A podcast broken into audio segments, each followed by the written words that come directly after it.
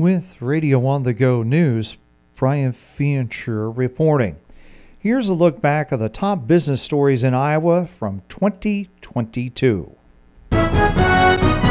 Radio Iowa, I'm Dar Danielson with a review of some of the top business stories of 2022. The Iowa poultry industry was hit again hard by the bird flu as the first case was confirmed in March in a commercial turkey flock in northwest Iowa's Buena Vista County. Things eased up, but later in the year, cases started appearing again in turkey flocks. Iowa Turkey Federation Executive Director Gretta Irwin says industry isn't sure why the cases returned to northwest Iowa. Iowa's turkey farmers really work diligently to protect their turkey flocks from wild birds. More than 15 million commercial and backyard birds were killed in Iowa this year by the outbreak. The grocery industry in Iowa has long pushed for change in the bottle and can deposit law. For the first time in 44 years, lawmakers got changes passed. It allows grocery stores to stop accepting empty bottles and cans and paying deposits. Democrat Senator Joe Bolkcom of Iowa City said during debate it'll be a massive windfall to wholesalers who can continue to keep their unredeemed deposits. Iowa consumers will pay for these cans and bottles and they'll never see the money again. What a sweet deal to our, our, our beverage distributors. Republican Senator Jason Schultz of Schleswig voted for the changes.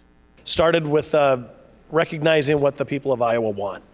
They don't want the, bo- the deposit increase. They don't want that tax on that can to go from a nickel to a dime. They, they want that left alone. Schultz says more redemption centers will open once per container handling fees are tripled. The 37 year run came to an end as the Iowa legislature approved a plan seven years ago to phase out the Greyhound Parks in Dubuque and Council Bluffs due to decline in the sport nationwide. Dubuque Racing Association President and CEO Alex Dixon credited the community in the early 1980s for taking a chance on bringing Greyhound racing there. Michigan based Trinity Health completed its acquisition of the Iowa based MercyOne medical system in September.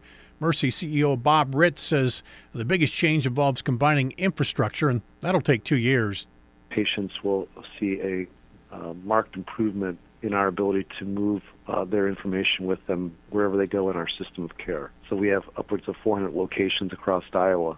Ritz says there are no plans to rename MercyOne, and they don't anticipate any drop in employee numbers. The parent company Larson Doors announced in September they're closing its manufacturing plant in the northern Iowa town of Lake Mills, eliminating 200 jobs.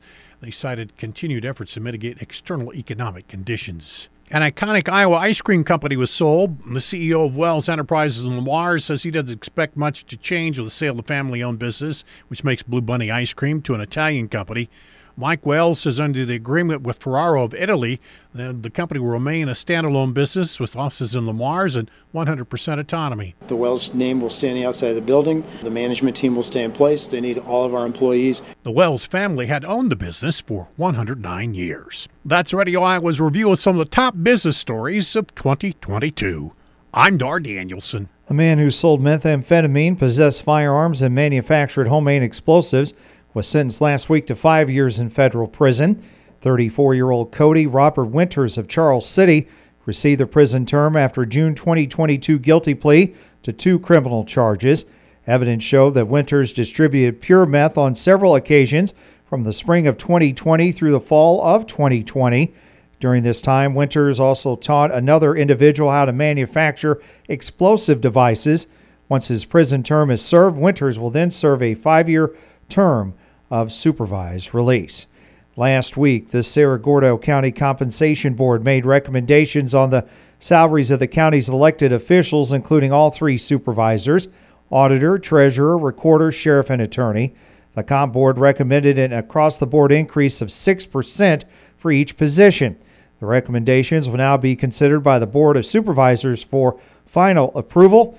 If approved as presented, the highest paid position in Cerro Gordo County government will be that of the county attorney at $147,540. Well, if you got an ugly Christmas sweater, something in the wrong size, or a duplicate item as a gift, now is the season for returns, and lines at customer service counters are long. Margot Reikus, who is a spokeswoman for the Better Business Bureau, offers Iowans a few tips to keep the line moving smoothly. Be patient because all the sales employees, especially the first few days after Christmas, are overwhelmed with all the returns. And if you're patient, you're more likely to get some action. Standing in line for 45 minutes may try your patience, but she says to consider what it must be like to be the person hearing people's complaints all day long. The customer who's trying to return the gift should always be calm and polite when trying to do so. People will be much more willing to help them. Now, when returning an item, make sure to keep it in the original packaging and in like new condition. Do not take the tags off the things because once the tags are off, probably impossible to return them. If the gift giver was thinking far enough ahead to enclose a gift receipt in your wrap box, it will make the process easier. A new staff report published by the Iowa State University Center for Agricultural and Rural Development summarizes data collected by the Iowa Department of Agriculture and Land Stewardship through five annual waves of a survey on Iowa farmers' use of cover crops. The survey was administered to farmers who visited local conservation field offices and who had received technical assistance and or cost share related to cover crops. The 3039 responses shed light on Iowa farmers' rationale and motivations to use cover crops, the timing of planting and termination, the types and extent of varieties used, and farmers' preferred information sources. The main findings include the following highlights 81% of the respondents planted winter hardy cover crops. Drill planting after harvest was the most prevalent planting method at 56%, and 72% of the respondents terminated the cover crops with herbicides and no till planted the next crop. For Radio on the Go News, Brian Fincher reporting.